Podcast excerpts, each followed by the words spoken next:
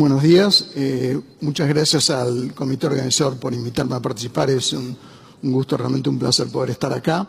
Bueno, tengo la, tarea de tratar de hacer un pequeño resumen de la evaluación de la función ventricular en pacientes cardio-oncológicos. Trataremos en estos minutos de dar una eh, overview. Primero quería que tengamos en cuenta cuál es la magnitud epidemiológica de esto. En los Estados Unidos actualmente hay 15 millones de sobrevivientes del cáncer y van a ser 25 millones o 22 millones entre el 2025 y 2030. El, el cáncer en muchos aspectos se convierte en una enfermedad crónica. El 50% de estos pacientes mueren de cáncer, pero un tercio mueren de enfermedad cardiovascular. Hay muchos factores en común, entonces vamos a tratar de abordar el tema específico de la disfunción ventricular. Muchísimas drogas cardiotóxicas que afectan a la función ventricular, pero en función del tiempo vamos a tratar como un modelo práctico la evaluación de la disfunción ventricular en pacientes con cáncer de mama. Eh, el cáncer de mama esencialmente eh, se tiene su tratamiento farmacológico basado en el tipo de receptores de superficie. Aquellos que tienen receptores de estrógeno y progesterona R y PR positivo son cánceres de crecimiento más lento. Los que tienen HR2 son formas más agresivas, 15 o 20% de todos los cánceres de mama. Y otro 15 o 20% son los triple negativos, todos receptores negativos. Formas muy agresivas con una alta mortalidad. Eh, también vamos a focalizarnos en dos grupos básicos, en las antraciclinas y terapias específicas de HR2 como el trastuzumab. Estas, las antraciclinas, que son las drogas más cardiotóxicas, de nuevo, eh, hay muchísimas más drogas, pero vamos a focalizarnos en los mecanismos clásicos, tratados en un gran número de pacientes con cáncer, 9% en las series más grandes de disfunción ventricular e insuficiencia cardíaca, series más contemporáneas también muestran hasta el 15-20%. Los mecanismos de la cardiotoxicidad son mediados por la topoisomerasa 2 beta, causando daño celular irreversible eh, con, significativo incremento de la eh, prevalencia de insuficiencia cardíaca y mortalidad. Hay métodos para prevención, como infusión continua en vez de los bolos, eh, métodos de delivery liposomal, que son formas específicas que son mucho menos cardiotóxicas, pero muy caras y no están disponibles universalmente, e inhibidores específicos como el dextrosoxane. este slide muestra un poco en esa línea roja la división. Arbitrariamente y por incidencia se considera el grado de cardiotoxicidad más importante con dosis mayores de 240 miligramos por metro cuadrado, pero como podrán ver a la izquierda de esa línea, 5 a 10% de los pacientes pueden tener cardiotoxicidad con dosis mucho menores. El nuevo paradigma de la cardiotoxicidad en traciclinas es que no hay dosis segura y la cardiotoxicidad realmente comienza con la primera dosis. Estas antraciclinas tienen dos tipos, eh, trabajan con dos tipos de topoisomerasas.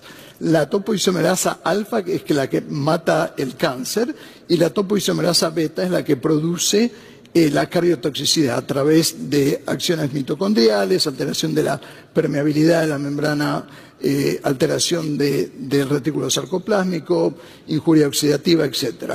El dextrosaxen, que es este inhibidor específico de la cardiotoxicidad, actúa específicamente en la topoisomerasa 2 beta. Este es un gráfico de un nuevo journal que hay en cardiooncología, el JACC Cardio publicado hace dos o tres semanas su primer número, que mostró en este metaanálisis que los pacientes con dextrosaxane eh, tuvieron una disminución significativa de insuficiencia cardíaca y eventos cardiovasculares sin alterar la efectividad en, su efecto anticancerígeno. Este slide es simplemente para mostrar dónde reside la doxorubicina y estos agentes en el mundo de la insuficiencia cardíaca comparado con otras formas habituales de miocardiopatías isquémicas y no isquémicas. Entonces, ¿por qué utilizamos antraciclinas si estas drogas son tan cardiotóxicas? Bueno, porque en pacientes de alto riesgo, como aquellos que son triple negativo, o estadios 2 y 3, o que tienen eh, linfadenopatías múltiples, tienen mejor sobrevida con que sin antraciclinas. Y el otro grupo de drogas, como el trastuzumab, terapias específicas para los pacientes con receptores HR2 positivo, son más cardiotóxicas cuando das en combinación con las antraciclinas, pero miren la parte de abajo simplemente. El trastuzumab dramáticamente mejora la sobrevida de los cuatro años de estos pacientes. Eh, de nuevo, en todos los que son HR2 positivos, sea tumor primario o metastásico. Y de nuevo, quiero señalar que estos reduce un 50% la incidencia de recurrencia de cáncer de mama y 33% de recurrencia del cáncer eh, de, mortalidad. ¿Por qué eh, repito esto? Porque como cardiólogos o cardioncólogos, cuando tenemos que discutir con nuestros colegas oncológicos, debemos realmente tener en cuenta que antes de sugerir que algo es cardiotóxico, que debería interrumpir tratamiento, estamos produciendo efectos que pueden ser muy negativos en términos de disminución de la mortalidad, de la sobrevida de estos pacientes. Por ejemplo, ven aquí en esta línea roja que pacientes tratados con trastuzumab típicamente se da cada tres semanas por un año entero. Simplemente el perder un ciclo más está asociado a una caída de la sobrevida de estos pacientes. sea, basado en esto, ¿existe un rol para mecanismos cardioprotectores? Esto quiere decir, pacientes con función ventricular normal antes del comienzo de quimioterapia, ¿los debemos pretratar con betabloqueantes o inhibidores de enzima convertidora? Acá vemos eh, algunos trials eh, o estudios clínicos más pequeños hechos. El Prada trial mostró que eh, el candesartan, pero no el, metoprolol, fueron efectivos en atenuar una caída leve de la función ventricular estadísticamente significativa, el 2 al 3%. Similarmente, el Manticore mostró que el bisoprolol, pero no el perindopril, tuvo una atenuación de la caída de la función ventricular con quimioterapia del orden del 4%. Ambos estudios hechos con resonancia magnética cardíaca. Más recientemente el SECHI Trial de los colegas brasileños de Sao Paulo, eh, randomizando pacientes de carvedilol versus placebo, 200 pacientes, eh, este estudio fue en principio negativo. El carvedilol no previno la cardiotoxicidad, sin embargo, significativamente redujo los niveles de troponina y disfunción diastólica. Y el eh, una diferencia con el Prada Trial y los otros que fueron hechos con resonancia magnética cardíaca, que es un método más sensible que el eco bidimensional para detectar diferencias pequeñas en la función ventricular.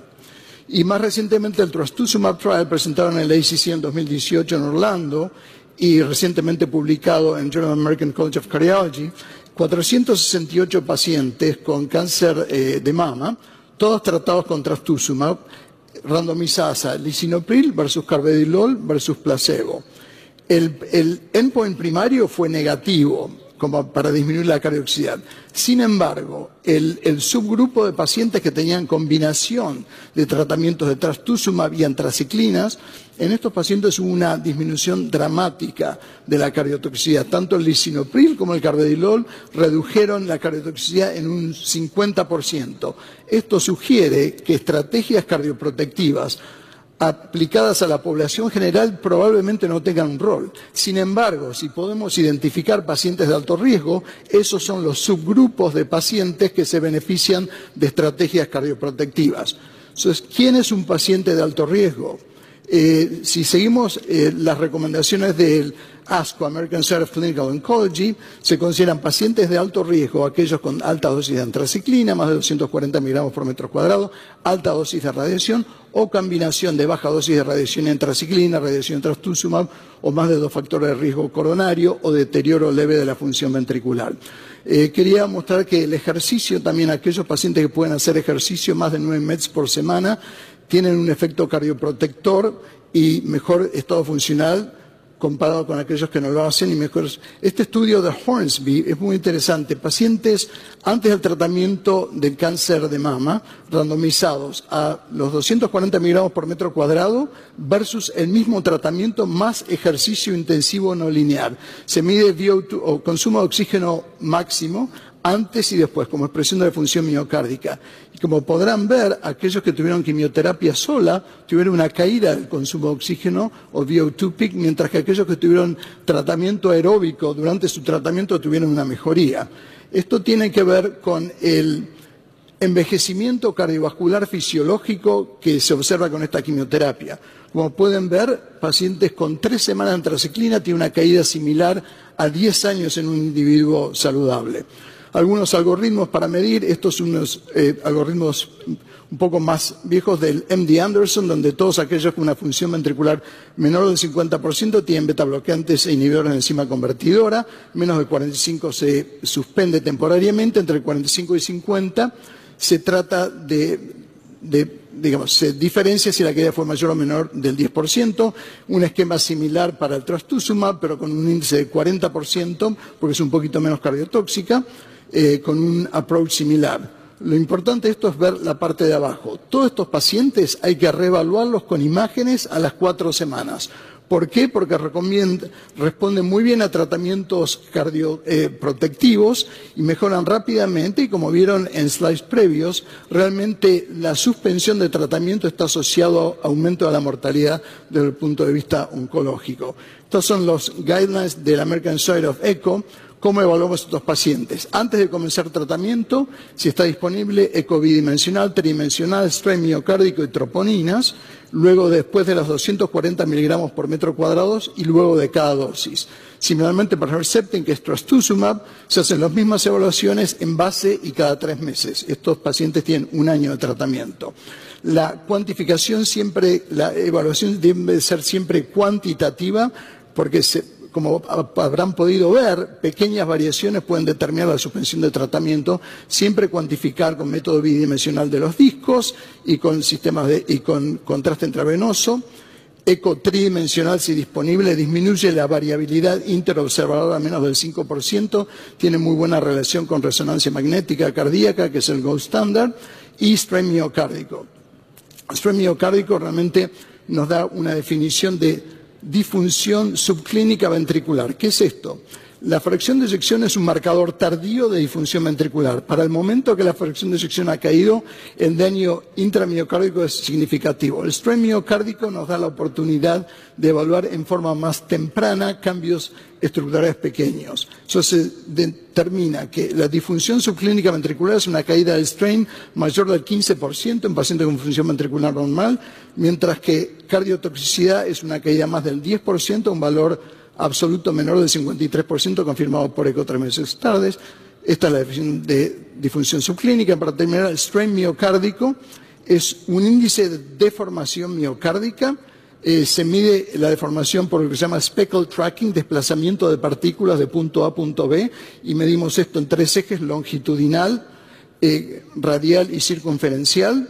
Está asociado a mejor pronóstico, se ve en vistas apicales, eh, de cuatro, dos y tres cámaras. Eh, se hace el display en un Polar Map similar a lo que se utiliza en la región nuclear y tiene valor pronóstico que ahora está siendo establecido eh, por un gran trial que se llama el Sucor Trial que va a estar disponible pronto. Creo que estamos fuera de tiempo ya.